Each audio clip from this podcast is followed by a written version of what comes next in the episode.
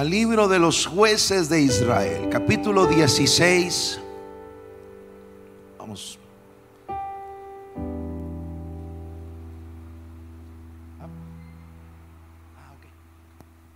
Jueces capítulo 16 y versículo 19. Ahí vamos a estar leyendo. Libro de los jueces 16 y 19. Dice, después de hacerlo dormir sobre sus rodillas, ella llamó a un hombre para que le cortara las siete trenzas de su cabello. Así comenzó a dominarlo y su fuerza lo abandonó. Hasta ahí vamos a leer. Vamos a orar. Señor, dejamos en tus manos la predicación de tu palabra. Danos poder, unción, revelación y autoridad para compartir tu palabra en esta tarde. Bendícenos, Señor, en el nombre de Jesús. Amén, amén y amén. Tome su asiento, por favor. Ahí estamos. El despertar de los gigantes. Diga conmigo, gigantes. El despertar de los gigantes. Vamos a hablar estas próximas semanas, no mucho, no será muy extenso este estudio, esta serie, pero vamos a hablar de los gigantes, de los gigantes que Dios quiere formar en su pueblo, en la iglesia, en sus hijos y en sus hijas. A través de la vida de un hombre llamado Sansón, estoy seguro que usted conoce acerca de Sansón de alguna manera. Y su historia está ahí en el libro de los jueces. Démosle más ahí, Michel. Fíjese bien dice el texto, después de hacerlo dormir. Y es que ese sueño espiritual será el punto de partida, mire, será el punto de partida de las grandes derrotas del enemigo sobre aquellos que hemos sido llamados a hacer las grandes obras de Dios. Después de hacerlo dormir, comenzó a dominarlo. Para que Satanás pueda dominarte, primero va a dormirte.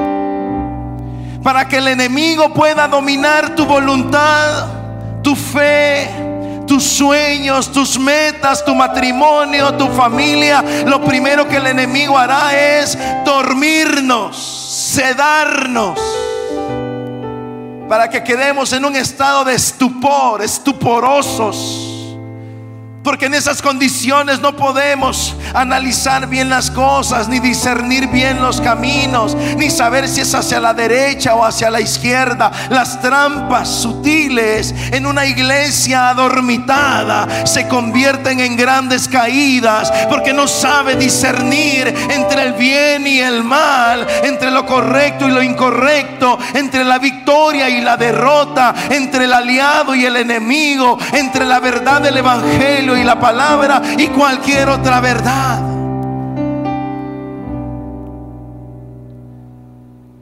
Antes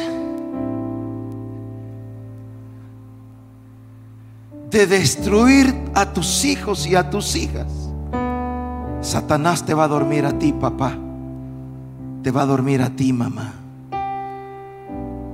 Porque en ese sueño perderás la dimensión de la batalla y sobre todo la dimensión de la victoria que Dios quiere traer a tu vida. Estaba el gran conquistador Napoleón Bonaparte reunido con sus generales. Y estaba frente a él un mapa mundi, un mapa del mundo. Y de repente levanta su brazo y señala a una nación. Y dice esto, he ahí un gigante dormido. Dejadle que duerma, dijo. Si se despierta, sacudirá al mundo. Y señalaba a la nación china. Quizá ahora nos damos cuenta que Napoleón tenía razón. Creo que muchas veces el enemigo reúne a sus, a sus, a sus generales demoníacos a las huestes del infierno y quizá comienza a señalar a algunos de los que estamos aquí ahora, tal vez a mí en primer lugar, Quizás a Carito que está aquí enfrente de mí ahora. Quizás a mi hermana Marina que está aquí al frente. Quizás empieza a señalarnos a algunos allá arriba, acá en el centro, allá en la parte lateral. Tal vez a Michelle que está aquí a mi lado ahora. Quizás a Yesenia que está acá. Y están los demonios. Y de repente Satanás dice, mírenlos. Vuelve su su dedo amenazador a la iglesia del camino y dice, mírenlos, son gigantes si ellos logran creer y vivir las promesas que se les han entregado en esos 66 libros llamados la Biblia, si ellos se levantaran en las madrugadas a levantar manos santas delante del trono de la gracia, si ellos lograran levantar sus manos en alabanza al Señor en medio de sus pruebas, si ellas lograran levantar sus corazones para servir a Dios, nos harían pedazos, nos destruirían, destruirían las obras de las tinieblas, destruirían las obras de la maldad, pero están dormidos. Así que el diablo dice,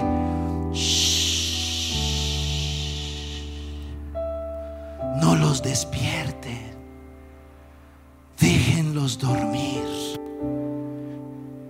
porque dormidos son vulnerables. Dormidos están paralizados, pero si se despiertan nos causarán mucho daño. Yo era guitarrista líder en una banda de rock de joven.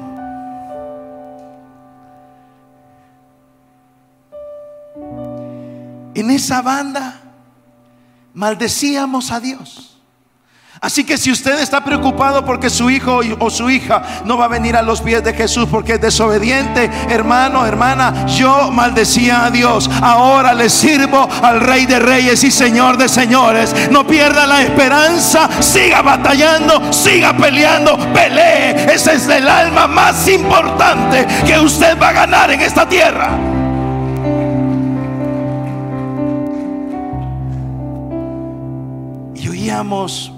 Música loca, diabólica.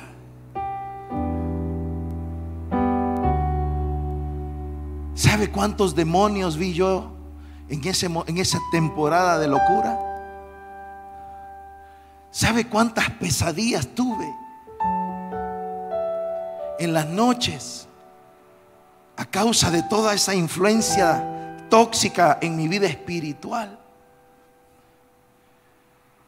¿Sabe cuántas veces un demonio vino a hablar a mi oído para decirme que tenía mi vida en sus manos y en sus garras? Nunca. Nunca. Ahora los encuentro.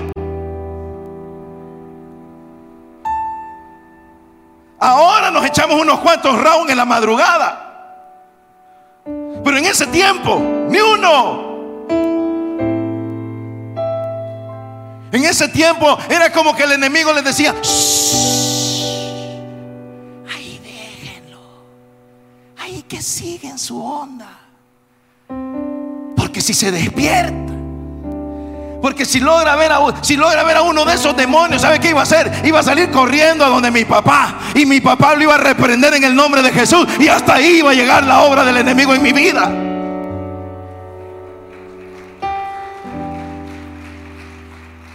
¿Sabes por qué no ha pasado nada todavía en tu vida? Es porque el enemigo prefiere arrullarte y tenerte dormido como Sansón dormía en las piernas de una prostituta.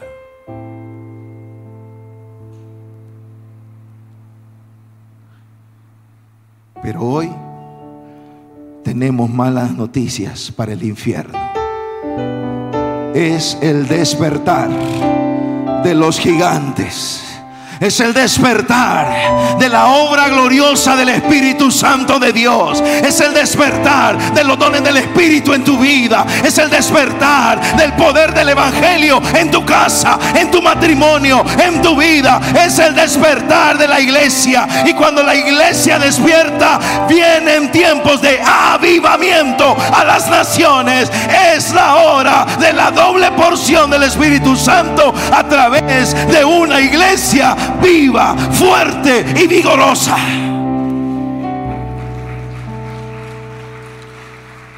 Dios es fiel. Y es el despertar a la vida de poder, fe y victoria. Diga conmigo poder, fe y victoria. Ahora dígalo con convicción. Poder, fe y victoria. Una vez más, poder, fe y victoria. Una última vez, muy fuerte. Poder, fe y victoria en tu vida.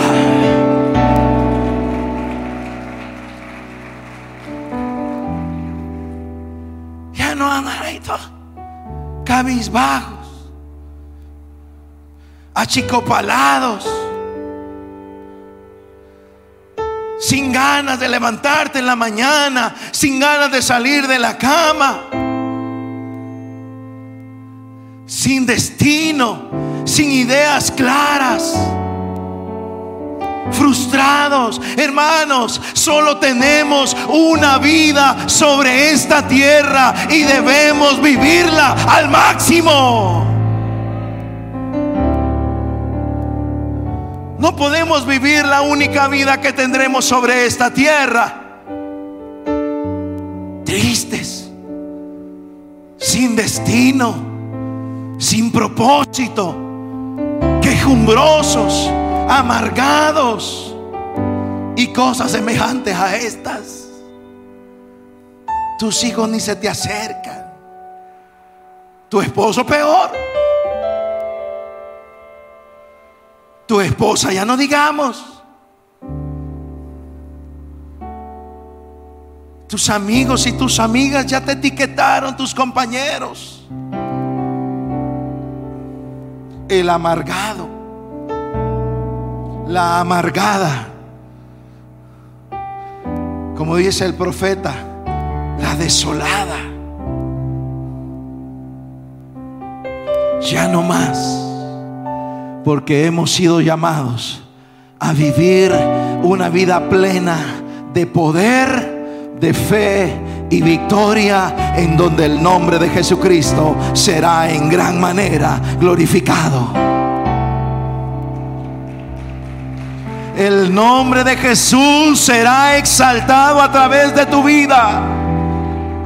Así que comienza a tomar esas amarras espirituales, esos lazos espirituales, esas cadenas espirituales que están drenando tu ánimo, que están drenando tu fe, que están drenando tu entusiasmo, que te están eh, manteniendo atado, que te mantienen atada a una condición de derrota, a una condición de perdición. Jesucristo no vino a esta tierra a dar hasta la última última gota de su sangre para que tú y yo permanezcamos atados a la esclavitud de la depresión, de la ansiedad, de la soledad. Jesucristo vino para hacernos verdaderamente libres.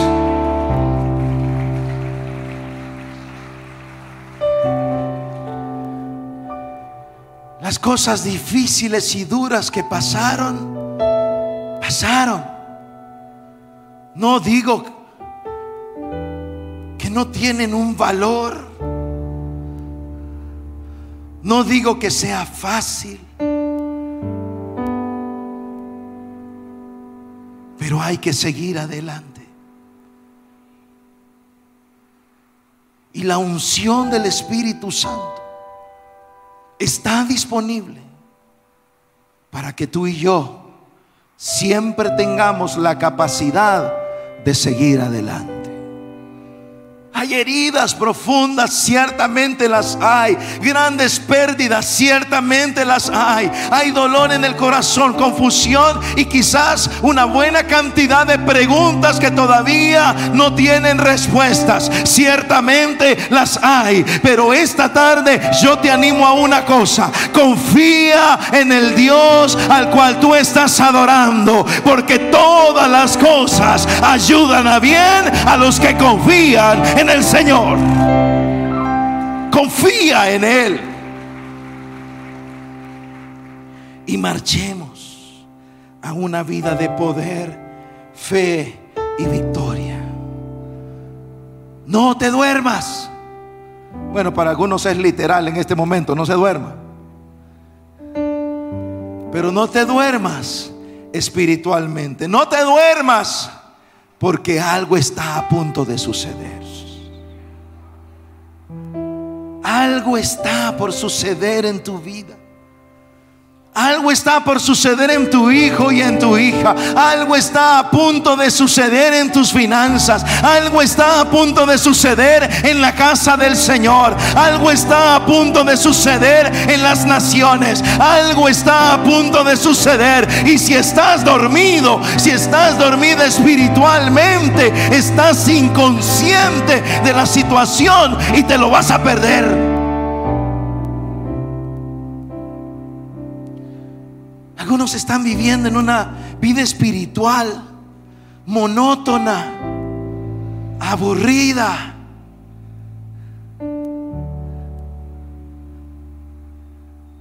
Precisamente por un adormecimiento espiritual.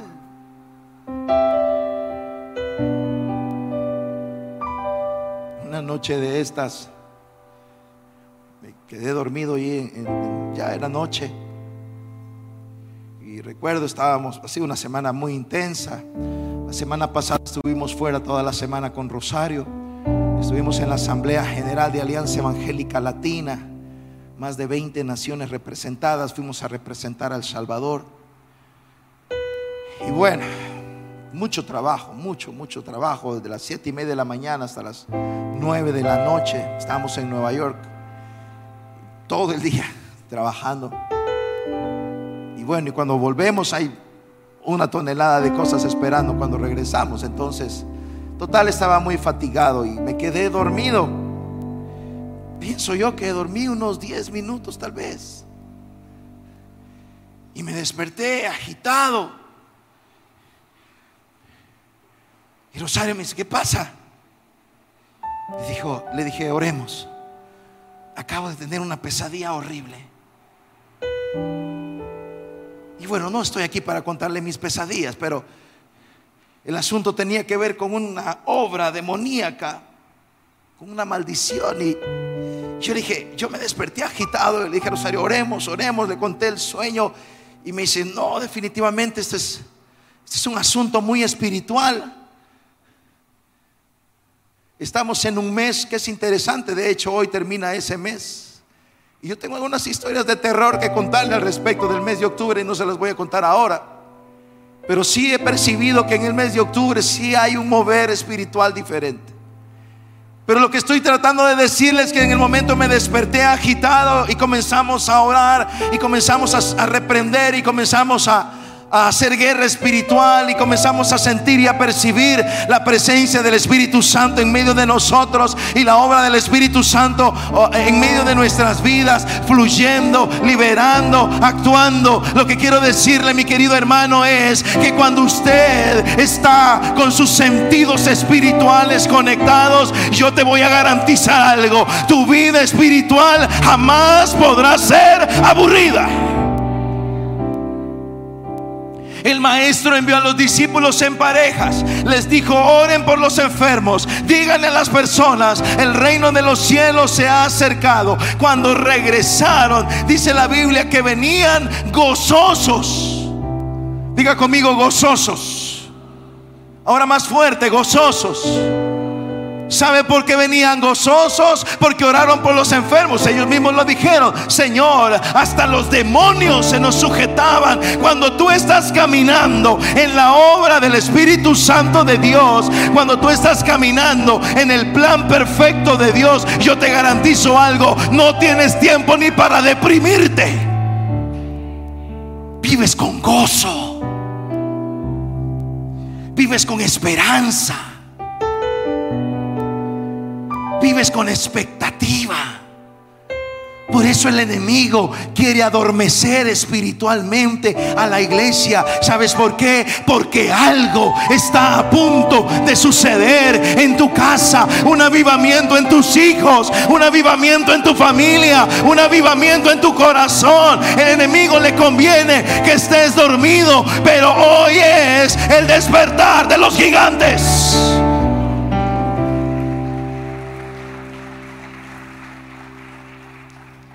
Jueces 16, versículo 1. Dale uno más, Michelle. Gracias. Ahí está muy bien. Ahí déjalo. No duermas, porque mientras duermes algo está a punto de suceder. Versículo 1, jueces 16. Un día Sansón fue a Gaza, donde vio a una prostituta. Entonces entró para pasar la noche con ella. Al pueblo de Gaza se le anunció, Sansón ha venido aquí. Así que rodearon el lugar y toda la noche estuvieron al acecho junto a la puerta de la ciudad. Se quedaron quietos durante toda la noche diciendo, lo mataremos al amanecer. Pero Sansón estuvo acostado allí hasta la medianoche. Luego se levantó y arrancó las puertas de la entrada de la ciudad junto con sus dos postes, con cerrojo y todo. Se las echó al hombro y las llevó hasta la cima del monte que está frente a Hebrón.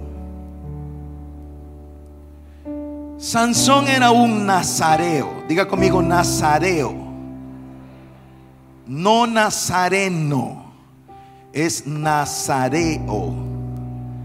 El nazareato era una condición planteada desde allá, desde la ley. Cuando Dios le da la ley a Moisés en el monte Sinaí, era una condición de consagración desde antes de nacer. Un nazareo estaba consagrado a Dios desde antes de su nacimiento. Y habían algunas condiciones importantes acerca del nazareato. Entre ellas, en primer lugar, un nazareo no podía casarse con una mujer que no fuera de la casa de Israel. Segundo lugar, entre otras cosas, un nazareo no podía tocar un cuerpo muerto. No podía entrar en contacto con muerte porque se contaminaba. Un nazareo, entre otras cosas, no podía emborracharse. Un nazareo no podía cortar su cabellera. Sansón faltó a todas esas leyes.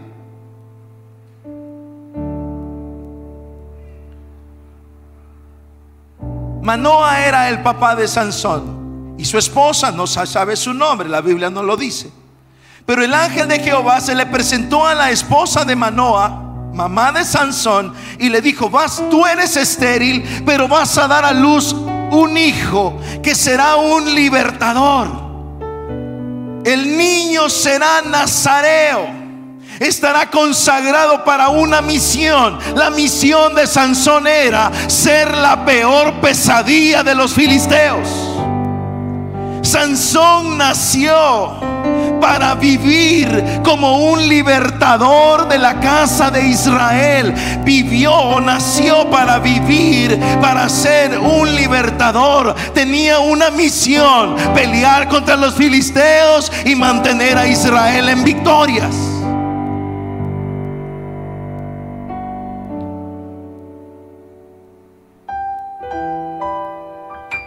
Esposa de Manoa, fue donde Manoa y le dijo, mira, se me apareció un ángel y me dijo esto.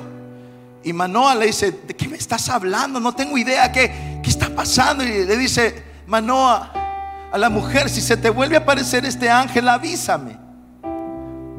Y ciertamente el ángel de Jehová volvió a aparecer. Y la mujer le dice al ángel, espérame aquí. Dios bendito, ¿qué clase de diálogos son esos? Espérame aquí, voy a llamar a mi esposo, él está en el campo, no te vayas. Se va la mujer, llega donde Manoa y le dice, mira, allá está el ángel. ¿Qué? Ya sí, vamos pues. Y llegan y ahí está el ángel esperándolos. Y le dice Manoa, a ver, explícame, porque yo a esta mujer no le creo. Sí, ella es estéril, pero van a dar a luz un libertador. Y le dice Manoa, ¿y qué tengo que hacer? Y el ángel le dice, la mujer tiene que cuidar su alimentación, le da unas instrucciones acerca de lo que ella podía y no podía comer. Y Manoa le vuelve a preguntar, pero ¿cómo hago? ¿Cómo voy a criar a este niño? ¿Cómo se forma un libertador?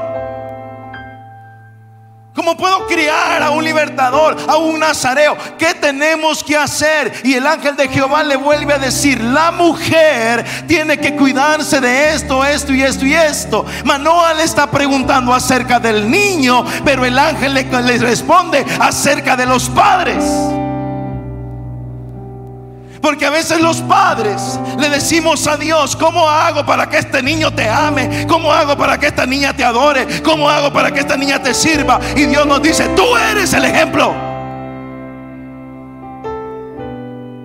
Yo recuerdo que cuando Carlos David nació y tiene 17 años, cuando tenía como una semana de nacido, estaba yo muy espiritual, chineándole en la madrugada. Y haciendo una de esas oraciones espirituales que los papás queremos hacer. Y estoy orando por él. Y yo, Padre, bendícelo. Levántalo como, como un baluarte de la verdad. Padre, levántalo como un avivador, Señor. Que esté consagrado, Padre. Levántalo. Y Dios me dice, mira, Carlos, yo no voy a hacer lo que tú tienes que hacer.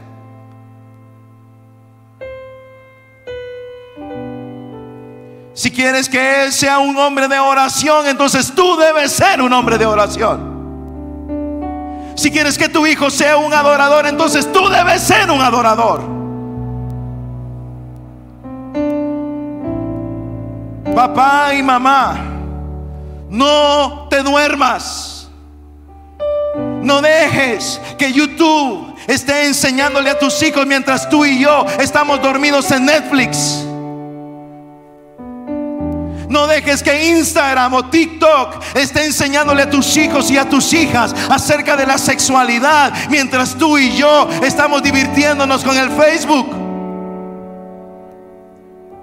Porque si saldrán hombres y mujeres de bien, temerosos de Dios, apartados del mal, consagrados para la obra del Evangelio, con la bendición de Dios en sus vidas, de nuestras casas, nuestros hijos y nuestras hijas, es porque tuvieron padres que estaban enfocados, concentrados y comprometidos con modelar el Evangelio de Jesucristo a sus hijos. Qué incómodo, ¿verdad?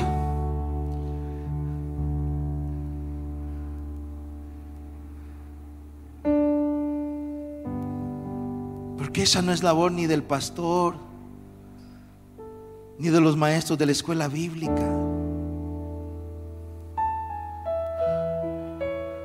El mejor maestro de la Biblia que tus hijos pueden tener debe ser tú.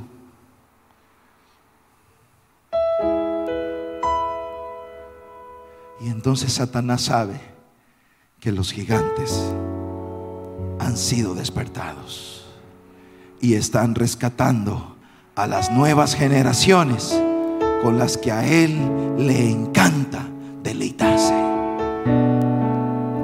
Alguien diga gloria a Dios en este lugar y dele palmas y alabanza al Espíritu Santo.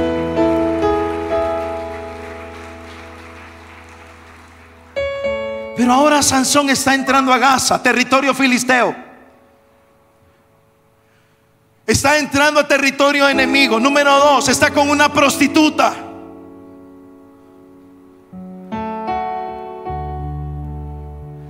el nazareo, aquel que fue llamado a ser el libertador de Israel y el dolor de cabeza de los filisteos, ahora está en pecado sexual en territorio filisteo.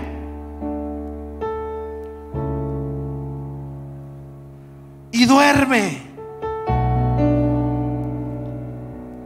Entró para pasar la noche con ella. Y mientras Sansón está pasando su noche con la prostituta, dormido, lo que él no sabe es que los filisteos están rodeándolo. Y están preparando una trampa para aniquilarlo y para destruirlo. Cuídate en el campo de la tentación. No duermas en el campo de la tentación. En el campo de la tentación es peligroso estar. La palabra de Dios dice que somos tentados de nuestra propia concupiscencia. Diga conmigo concupiscencia. Ahora dígalo otra vez, concupiscencia. ¿Qué significa esa palabra tan extraña? La concupiscencia es nuestra tendencia muy personal al pecado.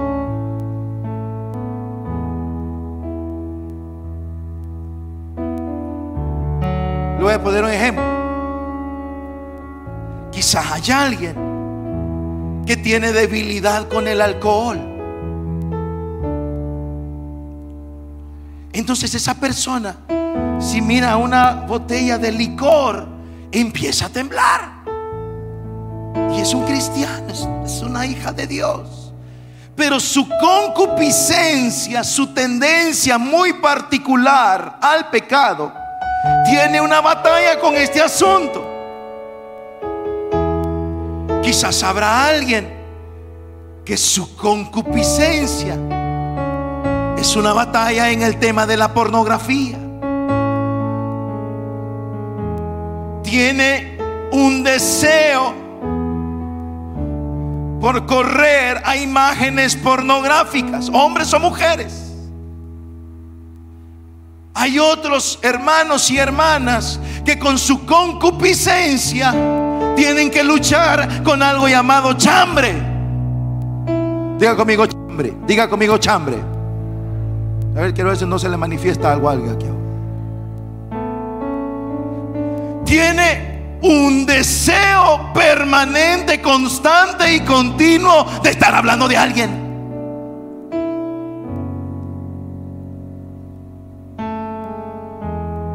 Concupiscencia. Todos los que estamos aquí tenemos una tentación que nos hace temblar. Todos, todos. Los tecladistas son tremendos con esas cosas, Mentira. Sí que te está hablando el Señor hoy, brother. La vez pasada una de mis hijas me dijo, papi, hoy no te acabaste al del teclado, me dijo. Ay, mi amor, se me olvidó, le dije, pero no te vuelvo a fallar, le dije.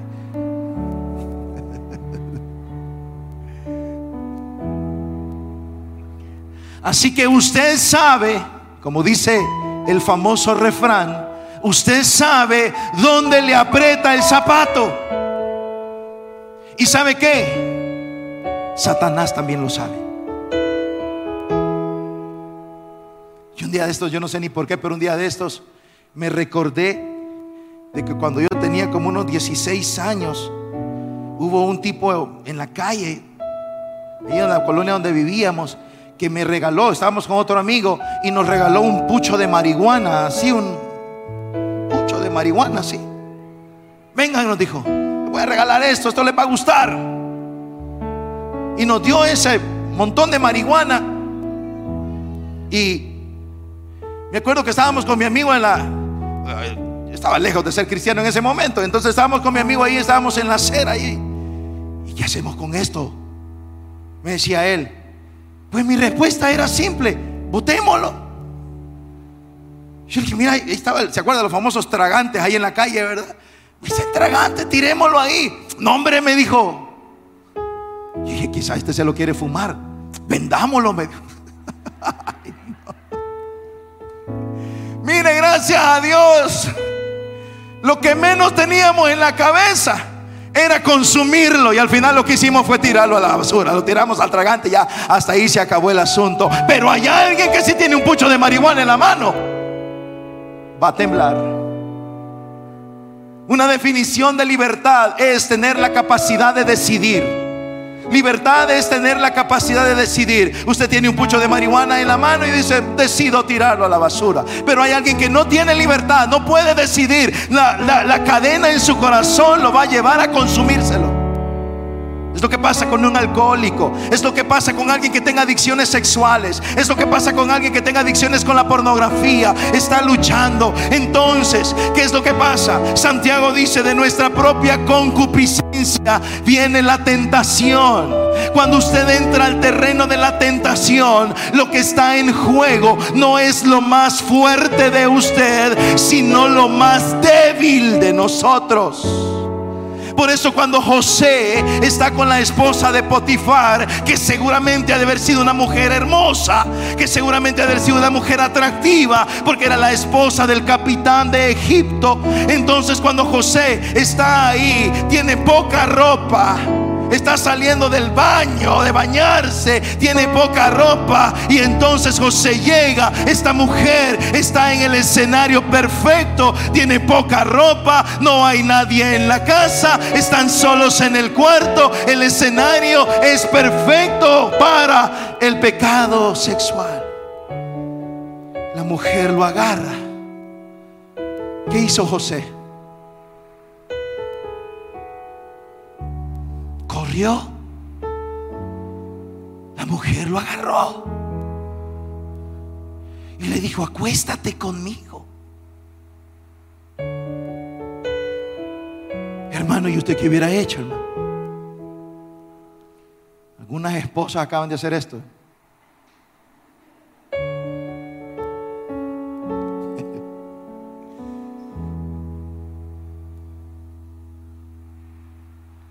José le dijo, ¿cómo piensas que voy a faltarle a mi Señor, hablando de Potifar, que ha confiado tanto en mí, y de faltarle a mi Dios? Pero el tipo salió corriendo, hermano. Ese no era el momento para hacer guerra espiritual.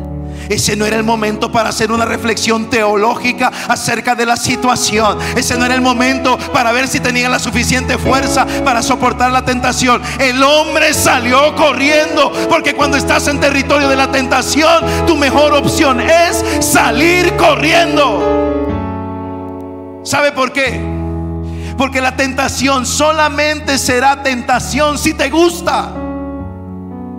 Si no, no es tentación. Para que te guste, para que sea tentación, tiene que ser atractivo a los ojos, ¿verdad? Que eso es lo que pasó en el huerto del Edén.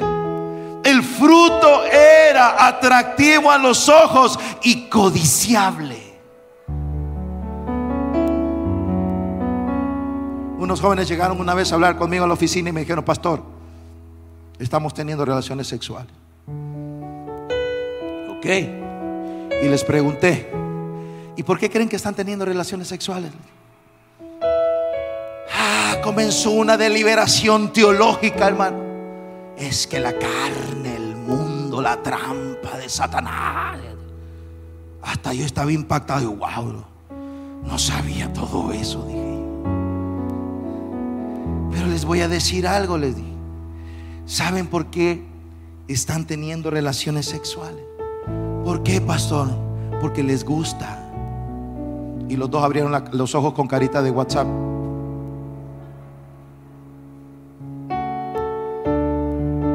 Así que dejen de estar, porque todavía me dijeron, ya oramos, ya ayunamos y todavía Dios no nos quita esto. O sea que Dios era el culpable.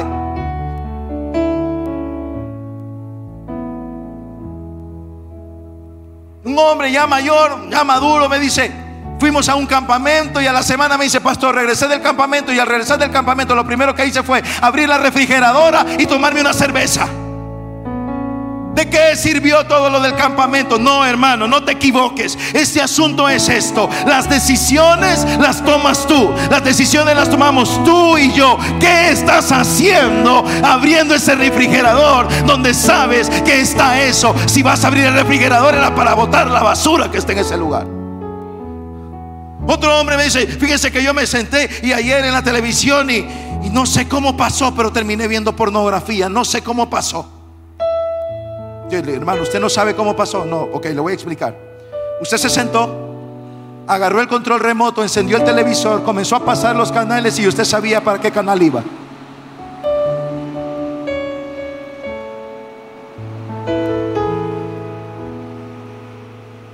Gloria a Dios. Ok, no quiero que usted no, no deje de oír esto.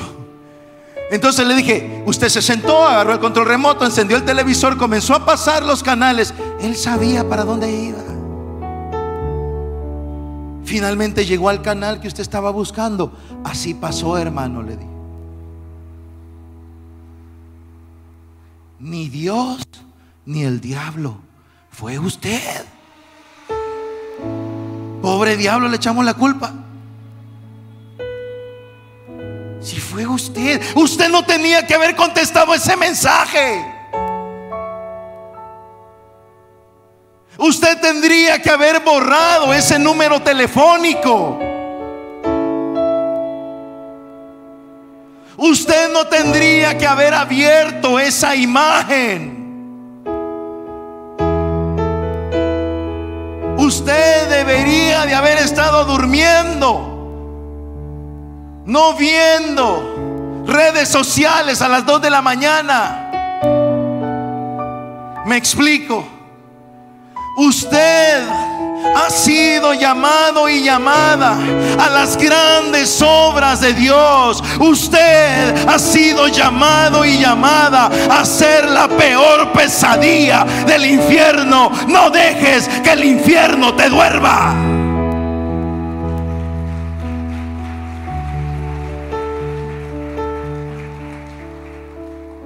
Queda un minuto. Sansón comenzó a coquetear con el pecado cuando tenía que huir del pecado. Jesús en la oración, en el modelo de oración que Él nos enseñó,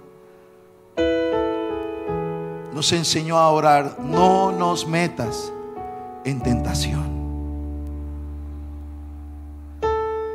Y la actitud de esa oración es, tengo una batalla contra el pecado. Tengo una batalla contra la tentación. La tentación en sí misma no es pecado. Caer en la tentación es el problema. La tentación, estará allí hasta el último día de nuestra vida. Es nuestra batalla.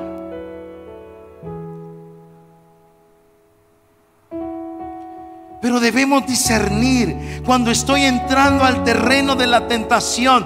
Debo recordar, soy un gigante del reino. Y estar en este lugar me hace vulnerable. Estoy en peligro en este lugar. No voy a cumplir el propósito de Dios para mi vida. He sido llamado para una vida de fe, de poder y de victoria. Y la tentación me sacará de una vida de fe, de poder y de victoria. Pero el Espíritu Santo te dará el poder, la unción para que tengas victoria cada día de tu vida y celebres la grandeza de tu Dios.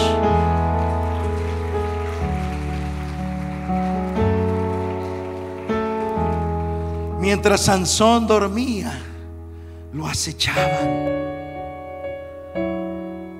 Mientras duermes, una más, Michelle, y terminamos hoy.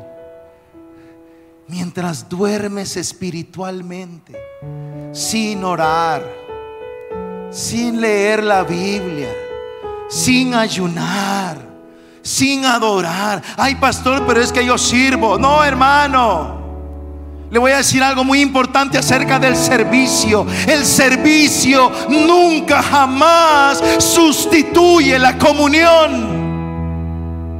la comunión con Dios da a luz mi servicio. Le sirvo a Dios porque en mi comunión con Dios mi amor por Él es tan profundo que no puedo vivir sin servirle. Pero si su servicio supera su comunión, déjeme decirle, está en terreno peligroso.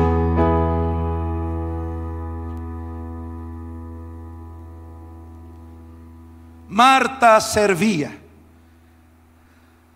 María tenía comunión. Y Jesús dijo, María tiene la mejor parte. Marta es una servidora compulsiva, sin comunión. Y ese servidor o esa servidora es una bomba de tiempo. Va a explotar. Va a explotar.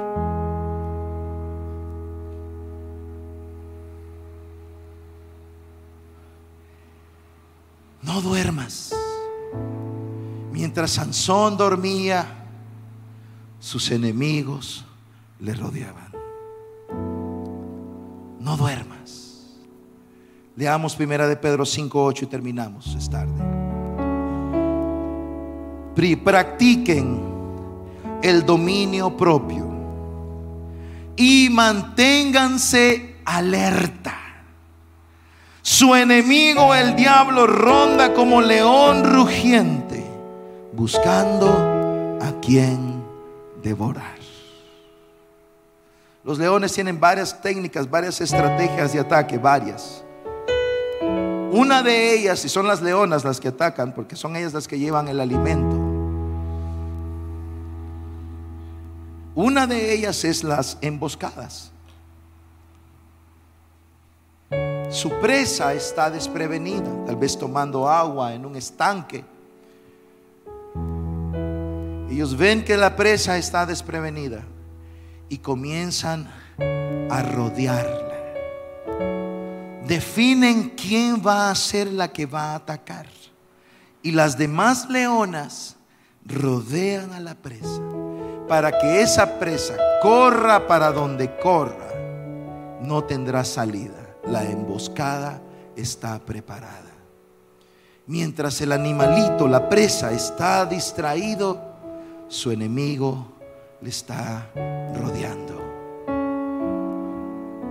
El apóstol Pedro, inspirado por el Espíritu Santo, dice, manténganse alertas. No te duermas espiritualmente. A veces la atmósfera se ve silenciosa. A veces realmente has estado caminando en una ruta equivocada y no ha pasado nada. Y dices, todo está bien. No ha sucedido nada ni va a suceder nada. Todo está bajo control. Nada malo va a pasar. Lo que no sabemos es que mientras dormimos, el enemigo está preparando la emboscada contra nuestra familia, contra nuestros hijos, contra nuestro matrimonio, tal vez en nuestras finanzas, tal vez en contra de nuestra salud, tal vez en contra de nuestra vida espiritual, en medio de nuestro adormecimiento, en nuestros sentidos adormecidos espiritualmente. El enemigo comienza a acecharnos como los soldados filisteos estaban acechando a Sansón. Pero en esa ocasión el Espíritu Santo de Dios aún respaldaba a Sansón y Sansón salió adelante. La buena noticia de esta tarde, mis queridos gigantes de la iglesia del camino, Dios está contigo. El Espíritu Santo está contigo. Las promesas de la palabra están contigo y nos mantienen tienen con nuestros ojos abiertos, no caeremos en la trampa. Padre que estás en los cielos, la iglesia como nunca debe estar alerta.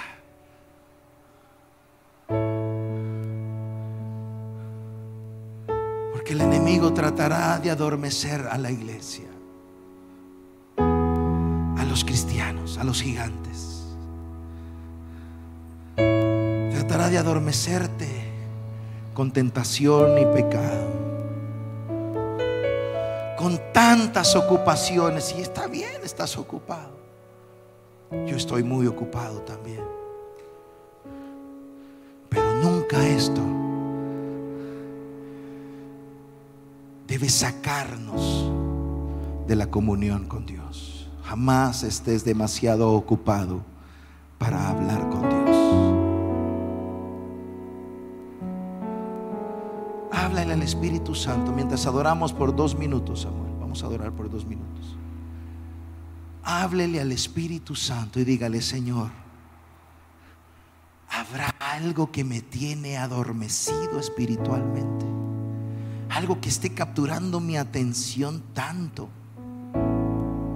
que no me permite ver y estar alerta de las cosas poderosas que tú quieres hacer.